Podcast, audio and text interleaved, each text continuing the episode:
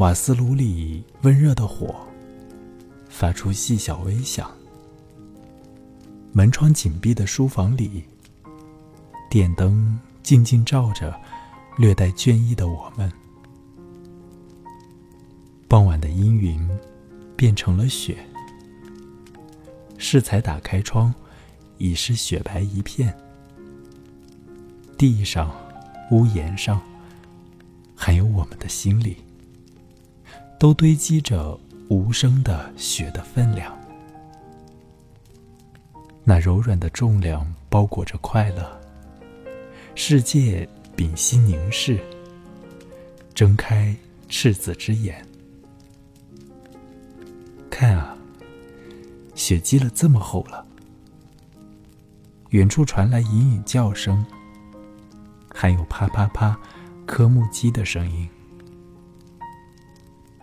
接下来是沉默的夜里十一点。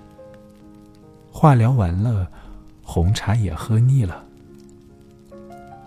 我们只是手牵手。